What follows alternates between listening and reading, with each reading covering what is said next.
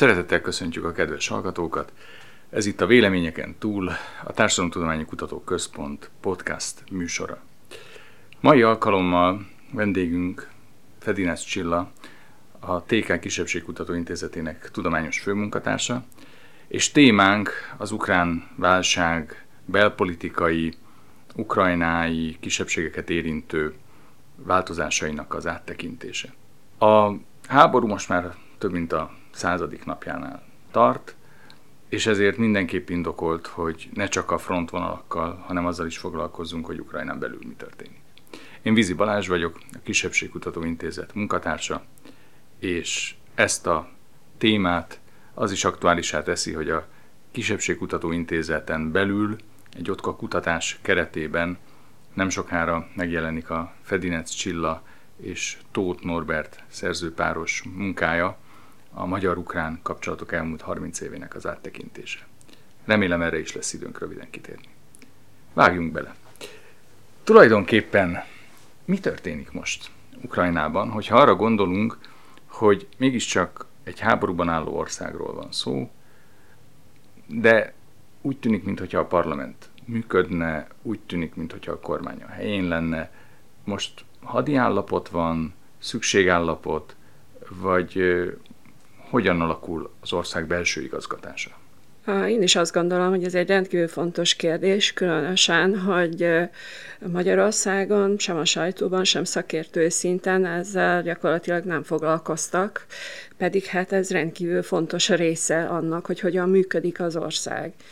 Tehát visszatérve egy kicsit a kezdetekre, február 21-én és 22-én volt ez a két nap, amikor Moszkva elismerte a két szakadár köztársaságot, illetve a parlament engedélyezte az orosz hadsereg külföldön való bevetését, és az erre rákövetkező napon, február 23-án Ukrajnában már bevezették a rendkívüli állapotot, majd miután február 24-én hajnalban elindult az orosz invázió, akkortól kezdve van Ukrajnában hadiállapot, amelyet először egy hónapra vezettek be, majd ezt meghosszabbították újabb három hónappal.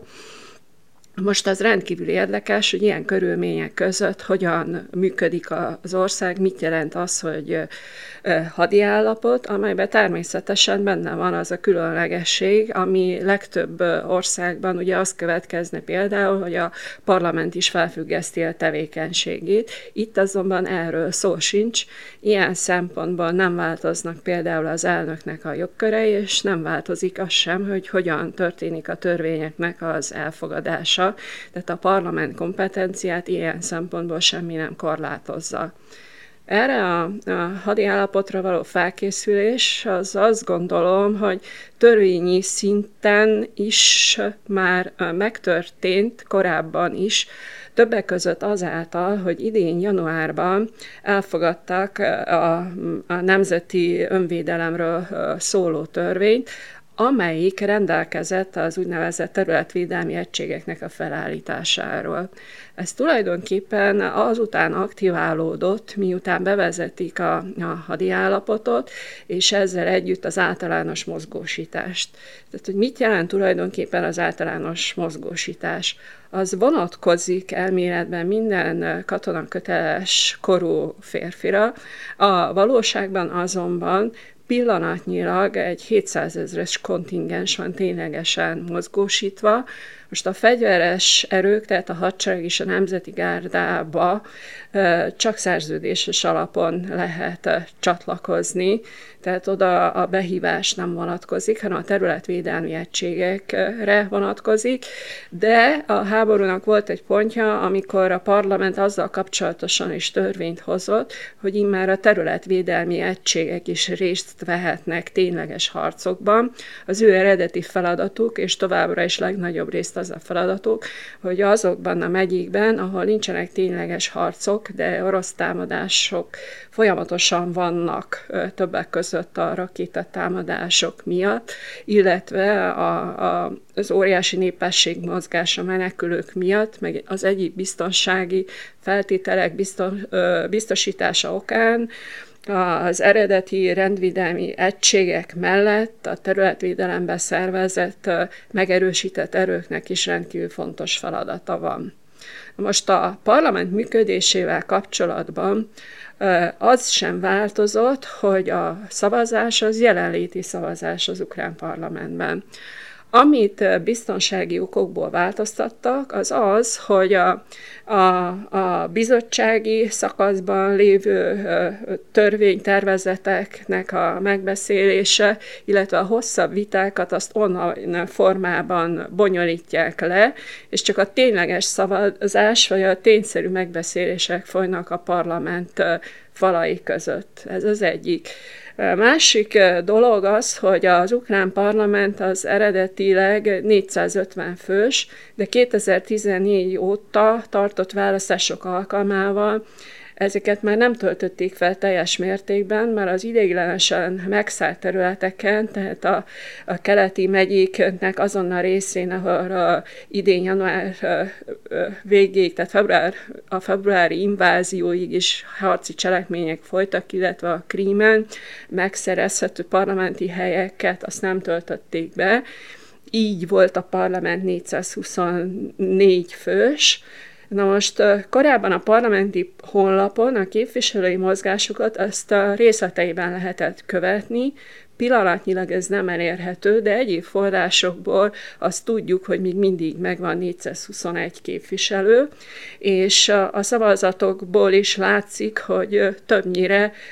elég nagy létszámban, tehát 300-on felüli létszámban jelen szoktak lenni a képviselők, akik megszavazzák a különböző törvényeket. Uh-huh. Tulajdonképpen, hogyha rutinszerűen működik a törvényhozás, akkor van egy számunkra is izgalmas kérdés, amit nem lehet megkerülni. Ez pedig az, hogy azért itt a 2014-es fordulat óta radikálisnak tűnő változások következtek be a kisebbségek jogainak a védelmében, és nyilván érzékeljük azt, hogy ennek az egyik oka az, hogy az orosz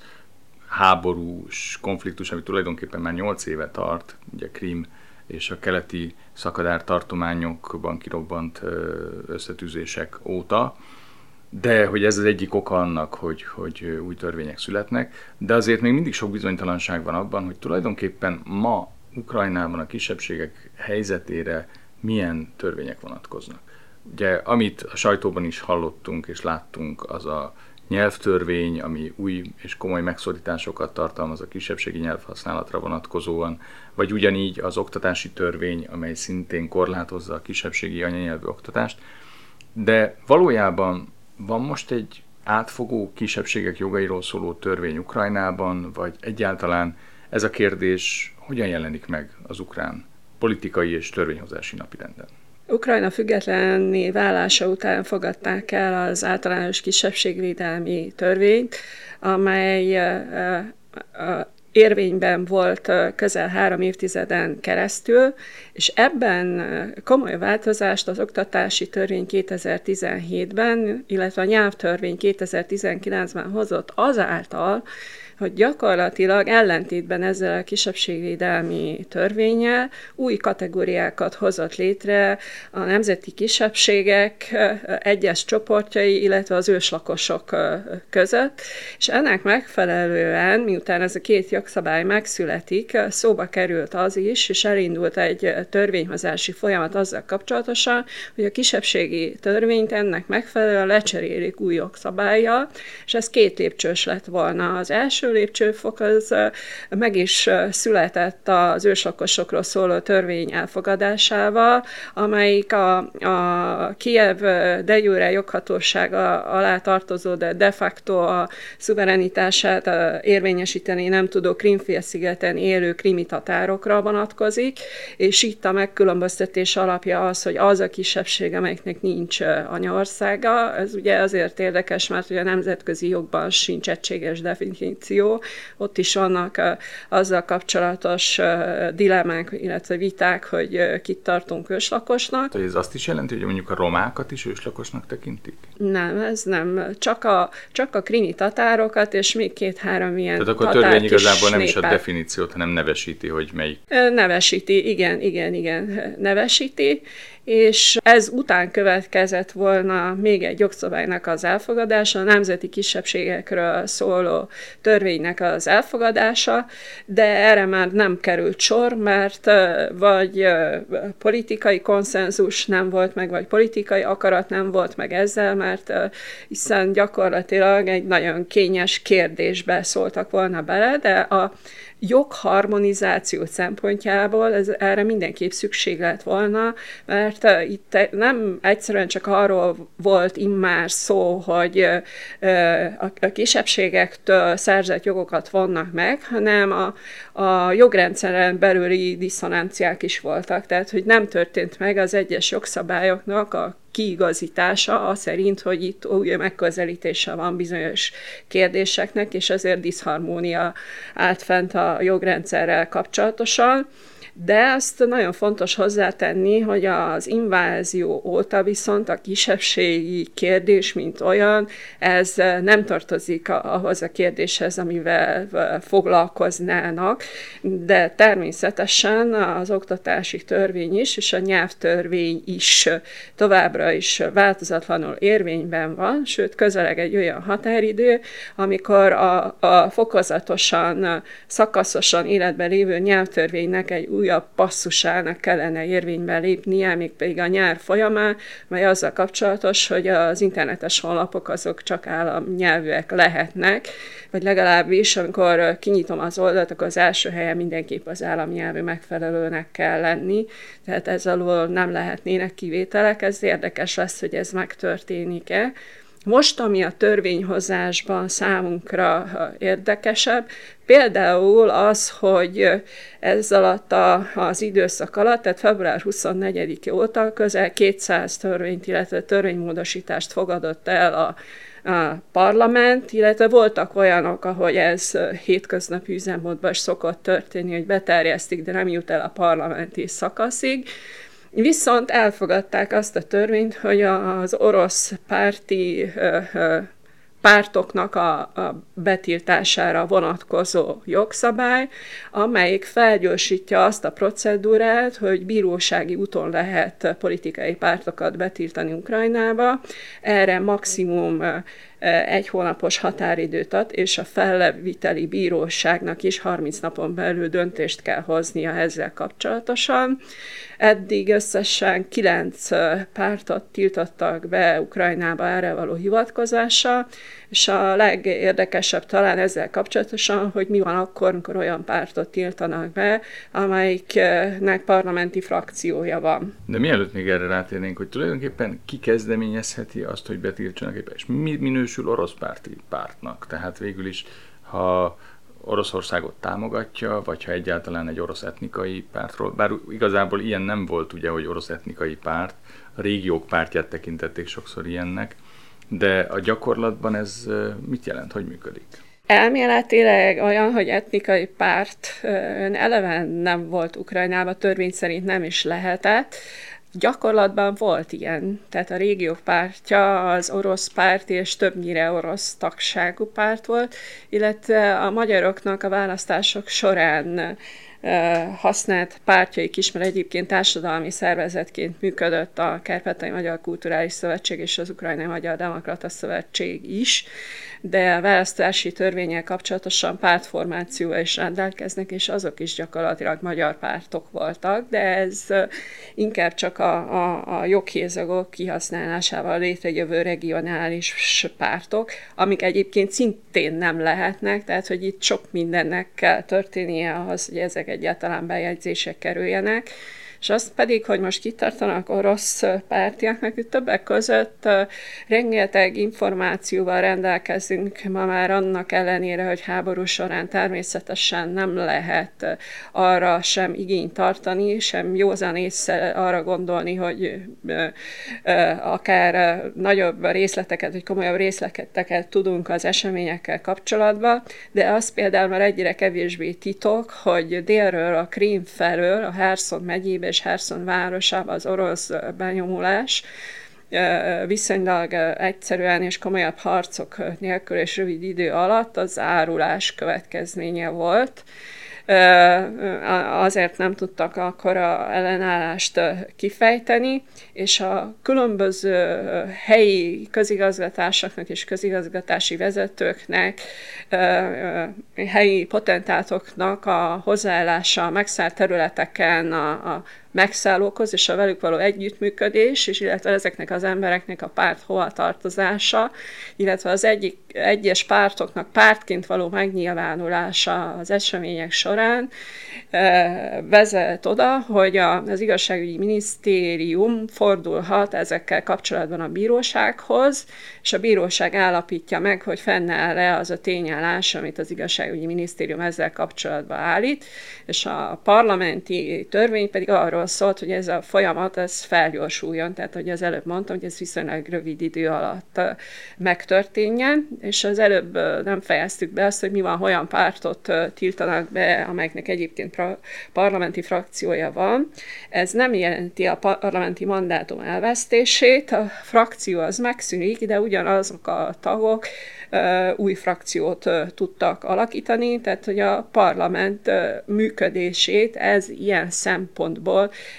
nem teszi illegitimé, vagy nem csökkenti le olyan szintre a parlamenti képviselőknek a számát, ami már működésképtelenné teszi magának a parlamentnek a működését, vagy megkérdőjelezhetné annak a működését. És egyébként ez a, azt hiszem, hogy az ellenzéki tömörülés volt az a párt, amelyiket betiltottak, és parlamenti képviselői maradtak a törvényhozásban. Mit jelent az ő politikájukban az orosz pártiság? Mert azért Ukrajnában most nagyon nehezen tudnám elképzelni, hogy valaki nyíltan akár támogassa politikai pártként, vagy parlamenti képviselőként azt, amit Oroszország csinál. Hát pedig eh, van ilyen, tehát az egyszerű uh, emberek körében uh, viszonylag kevés uh, olyan találkozni, hogy örömmel fogadná az orosz hadsereget. Ezt többek között abból is lehetett látni, hogy amikor az invázió elindult, akkor nagyon úgy nézett ki, hogy az orosz hadsereg az gyakorlatilag egy felvonulási terepnek tartja azokat az irányokat, amely irányokba elindult többek között Kiev felé is és ott nem csak a hadsereg ellenállásába ütközött, hanem a helyi lakosság megütközésébe és tiltakozásába is. Mert attól kezdve ők bennük nem a, a, a egy testvér népet, felszabadítókat látott, ahogy ez a moszkvai propaganda szövegekben szerepelt, hanem olyat, aki a, az ő személyes, a családja, a háza, a kertje, a macskája életét veszélyezteti, felborítja mindazt a rendet, amiben eddig ő élt, mégpedig ö, fegyverrel és tankokkal és rakétákkal, és ez a fajta hozzáállás tulajdonképpen váltotta ki azt a fordulatot, ami egyfajta a bosszú hadjárattá terebélyesedett, tehát ma már azt látni, hogy az orosz hadsereg négyzetméterről négyzetméterre gyakorlatilag megsemmisíti azt a területet, fizikailag azt az életteret, amelyen keresztül vonul. Most ez azért is különösen sajátos, mert hogy Ukrajnával Krim kivételében egyetlen olyan megyes volt, ahol orosz többség lenne, de kétség kívül a kelet és a déli megyék azok, ahol nagyobb arányban élt orosz nyelvű lakosság. Most ennek a lakosságnak az úgymond felszabadítási elszava alatt megszünteti teljes mértékben az életterét, filtrációs táborokba és Oroszországba való kényszer deportálásba, a gyerekeknek a szüleitől való elszakításába. Ezt nem ukránok mondják, hanem nemzetközi szervezetek, az ENSZ, illetve a Vörös Kereszt információiból is tudjuk, hogy már több százezer gyereket vittek ki Oroszországba. Tehát ez olyan drámai beavatkozás ennek a társadalomnak az életébe, és a keleten élő oroszságnak az életébe is, ami által én azt gondolom, hogy olyan Ukrajnát csinálnak végeredményben, amilyet maguk az ukránok nem tudtak volna semmilyen módon. És pont ezért érdekérdezem, hogy akkor igazából orosz párti politikai párt az nem reális, hogy legyen. Tehát ezek a parlamenti képviselők tulajdonképpen mit képviselnek? Ezt nagyon részletesen akkor tudnám megmondani, ami egyébként folyamatban van, hogy a, elérhetők az egyes törvénytervezettel kapcsolatos vitáknak az anyagai, ezeknek a részletes tanulmányozása, tehát a törvényalkotása a háborús körülmények között, és ez a, a, az ott megjelenített érveknek, illetve ellenérveknek az összegyűjtése és elemzése ez folyamatban van, de ez a szavazati arányokból is látszik, hogy az egyes törvényeknek az elfogadása soha nem százszázalékos. Tehát azt hiszem a hadi állapot bevezetése kivételével nagyjából ugyanúgy működik ebben a tekintetben is a parlament, hogy van, aki ellene szavaz bizonyos kérdéseknek. És akkor aki ellene szavaz, azt automatikusan orosz pártinak tekintik? Nem, nem ezen múlik az orosz pártiság. Az orosz pártiság az nem a parlamenti szavazás eredményén múlik, hanem az oroszok, az orosz hadsereg által megszállt területeken tanúsított magatartás és pártként való megnyilvánulás orosz pártiság az, ami ezt alátámasztja, vagy akár a, a, a még meg nem tehát Ukrajna egyéb területen is az a fajta agitáció, például az orosz propagandának a nyílt színű terjesztése egy háborúban álló országba, az eredményezi ezt a fajta magatartást mert azért az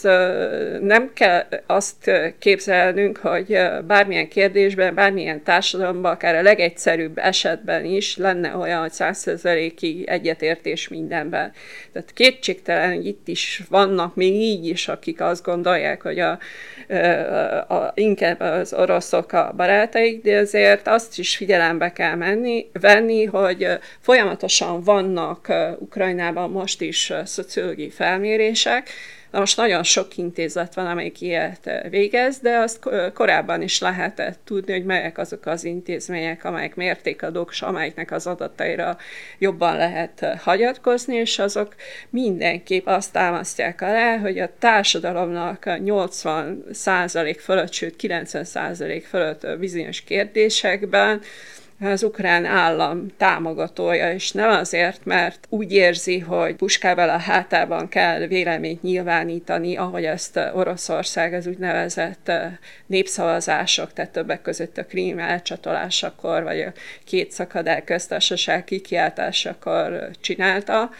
hanem szabad akaratnyilvánításból, tehát tudományos módszertannak megfelelő felmérések alapján lehet ezt tudni,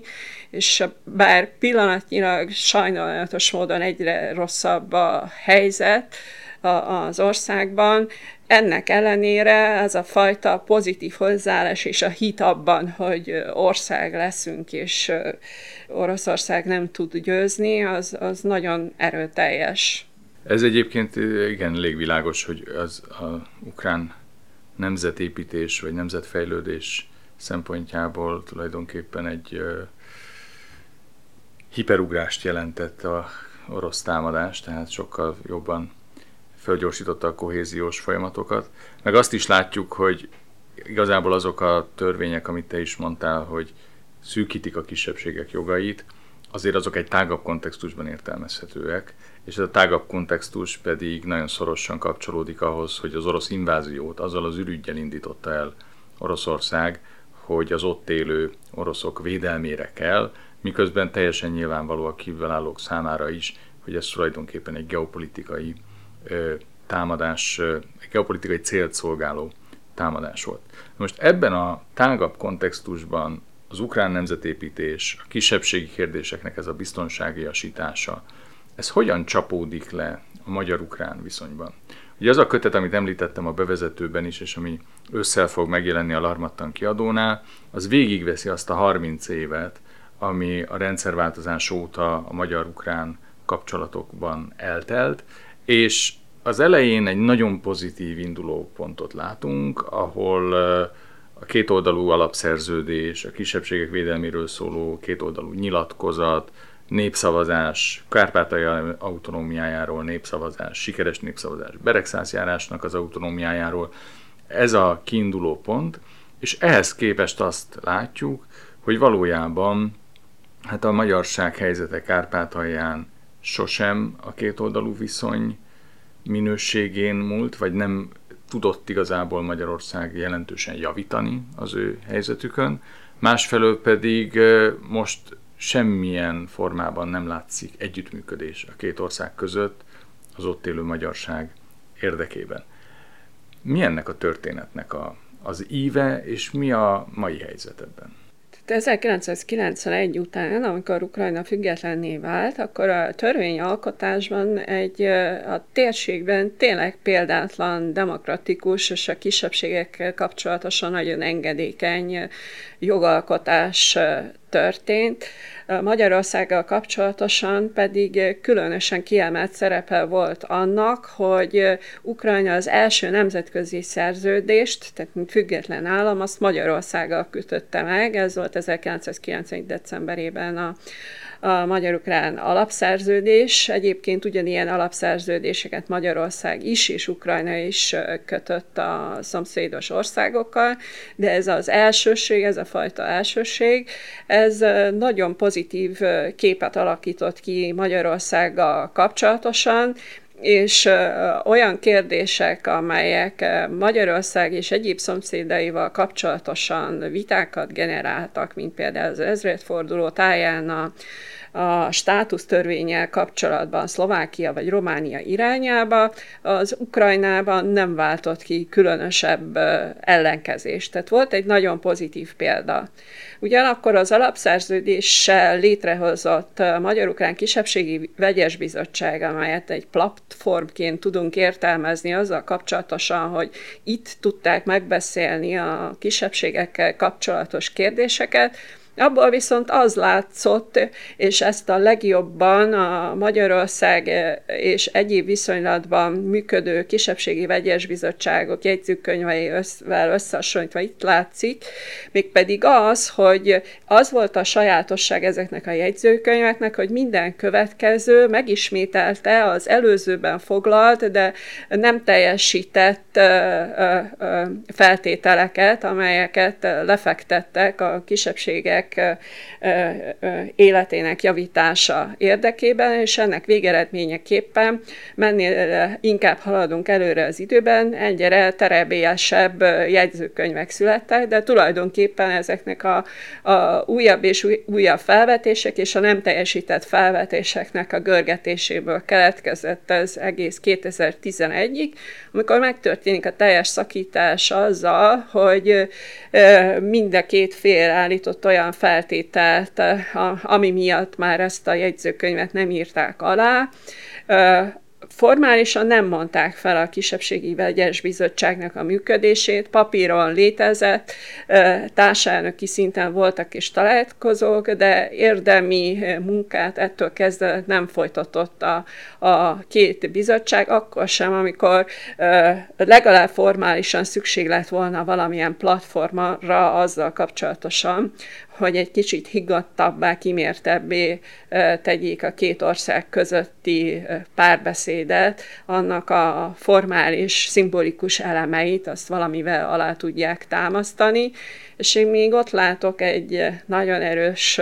törést, hogy 2019-es parlamenti választások alkalmával megítélésem szerint, bár kifelé úgy látszott, hogy a kárpátai magyarok még mindig úgy indulnak el a parlamenti választásokon, hogy fontosnak tartják a parlamenti képviseletet. Egyébként legfeljebb egy magyar képviselője volt mindig az ukrán parlamentnek, számszerűen nem volt lehetséges, hogy ennél több legyen, de ott befelől nézve, belülről nézve ezt a történetet, már nagyon az látszott, hogy erre valós igényük azonban már nincs. Tehát, hogy mintha az a kárpátai stratégia az arra épült volna fel magyar szempontból, hogy ez a mi életterünk, és itt úgy tudjunk élni, hogy Kievhez minél kevesebb közünk legyen, de ez azért szeretném hangsúlyozni, hogy ez már az oktatási törvény és a nyelvtörvény utáni időszakban vagyunk. És ebben nem volt szerepe annak, hogy átrajzolják viszonylag gyakran a kárpátai választókörzeteket, és hogy én úgy tudom, hogy ez is befolyásolja, hogy mennyi esélye van a magyar képviselő bekerülésének a kievi parlamentben? Hát éppen az, hogy nem rajzolják át. Nem minden választási törvényben volt benne, de volt olyan választási törvény, amelyben kifejezetten benne volt az, hogy lehet nemzetiségi választási körzetet alakítani, de ez soha nem történt meg és ez nyilvánvalóan mulasztása az ukrán hatalom részéről. De volt egy másik oldal is a dolognak, mégpedig az, hogy 2015 és 20 között lezajlott Ukrajnában egy közigazgatási reform. Ennek a közigazgatási reformnak az volt a lényege, hogy a megyék határait azt nem bolygatták, de a megyén belül a járások számát csökkentették, és az elaprózott településeket pedig összevonták. Most ez a folyamat, ez, ez egy alulról szerveződő folyamat volt egész az utolsó évig, és Kárpátalja nagyon kissé vette ki ebből a részét, a magyarok meg pláne oldalra álltak ettől a történettől, és amikor már megkerülhetetlen volt, hogy ezeket az új közigazgatási határokat megvonják, én úgy érzékelem, hogy akkor már kevesebb beleszólásuk volt abba, hogy hol legyenek ezek a határok, és a korábbi 13 járás helyében létrejött hat új járásba ismét nem volt olyan járás, amelyiknek mondjuk magyar többsége lenne, ahogy egy korábbi kormányzója Kárpátaljának egyébként megfogalmazta, ő nem tartotta helyesnek a közigazgatási reformot Ukrajnában, mert hogy ez jelentette volna az autonómia lehetőségét és ezért ő maga is tevőlegesen hozzájárult abba, hogy Kárpátalján menni kevésbé vegyen részt ebben a folyamatban, és én valahol egyet is értek azzal, hogy erre vonatra nem kellett volna semmiképp felszállni, különösen, hogy az Európai Unió, illetve egyes Európai Uniós tagországok külön-külön is igen jelentősen támogatták ennek a közigazgatási reformnak a megvalósulását, de mi ebben sem vettünk részt, tehát hogy egy nagyon Budapest-orientált politika, egy Kievtől való távolságtartás, és egy ilyen Európai Uniós összefogásban sem részt venni, hogyha az az ország határain belül valósulna meg. Tehát ez egy több tényezős kérdés mindenképp. Egy utolsó kérdésre maradt talán időnk. Sajnos háborús helyzetben nagyon nehéz optimistának lenni, és amit elmondtál, ugye abból az is kiderül, hogy az ukrán belpolitika az most nem a kisebbségeknek kedvezés, nem is ez az idő az, amikor ez számítani lehetne. A magyar-ukrán kétoldalú viszony az elég rossz állapotban van már évek óta ahhoz, hogy ez ne jelentsen különösebb segítséget a kárpátai magyarságnak. Reméljük, hogy hamarosan vagy egyszer béke lesz. Hogyan látod utána a kárpátai magyarok helyzet? Hát azt gondolom, hogy ezt mindenképp figyelembe kell venni, hogy az ország lakosságának több mint 95%-a a szláv. Ami ezt valahol kettészelt ezt a 95%-ot, az a, az orosz népesség. Az az orosz népesség, amelyeknek az életterét szó szerint fizikai értelemben most Oroszország hadi erővel éppen megszünteti. Tehát úgy is mondhatjuk, hogy ezt a kérdést megoldja az ukránság javára. Most ezzel az 5%-nyi egyéb kisebbséggel kapcsolatosan én azt gondolom, hogy mindenképp lesz egy békésebb hangnem. Azt nem tudom, hogy ezt jogi értelemben is törvénycikkelyekre fogják váltani azt, hogy békülékenyebb és engedékenyebb hangot ütünk meg a, az egyes anyaországok tekintetében pedig nagyon sok fog múlni azon, hogy pillanatnyilag teljesen egyértelmű, hogy bármikor és bárhogyan lesz vége ennek a háborúnak, egy átalakuló nemzetközi viszonyrendszer ö, ö, elején vagyunk, mindenképp az a geopolitika az teljes mértékben át fog alakulni, és ahogy a saját táborunkon belül milyen erőt tudunk képviselni, az többek között azon is múlik, hogy most hogyan tudunk ebben a szövetségi rendszerben részt venni, hogy utólag csatlakozunk majd, vagy egyszerre indulunk el abba az irányba, amit szeretném hangsúlyozni, igazából nem látjuk, hogy merre van az arra, de az teljesen egyértelműnek látszik, hogy lengyel vonatkozásban már egy olyan törésvonal van, amely talán túl van a Rubikonon. Tehát ez semmiképp nem fog abban segíteni, hogy bármilyen külső beleszólás, erőteljesebb külső beleszólás legyen ezekbe a kérdésekbe, és különösen úgy nem, hogy a posztszovjet térségből három állam, a három balti állam, Észtország, Lettország és Litvánia, ez ugye már régebb volt a EU-s és NATO tagország, és ott egyértelműen még az ukránnál is szigorú kisebbségi törvénykezést érvényesítettek, és ez teljesen rendben lévő európai vonatkozásban, és az is nagyon valószínű, hogy megint csak nem biztos, hogy ezt a törvény betűjére, vagy bármilyen egyezmény betűjére fogják váltani, de hogy a kisebbségi kérdés nemzetbiztonsági esítása az dilemmákat és politikai viták terepévé fog válni egy szélesebb körben is, mint Ukrajnán belül, az is egyértelműnek látszik. Nagyon szépen köszönöm. Sajnos ennél optimistább forgatókönyvet egyenlőre nem látunk, de bízhatunk benne, és várjuk a ősszel megjelenő kötetet is. Úgyhogy köszönjük szépen a hallgatóknak is a figyelmet, a következő adásig is viszontlátásra. Köszönöm.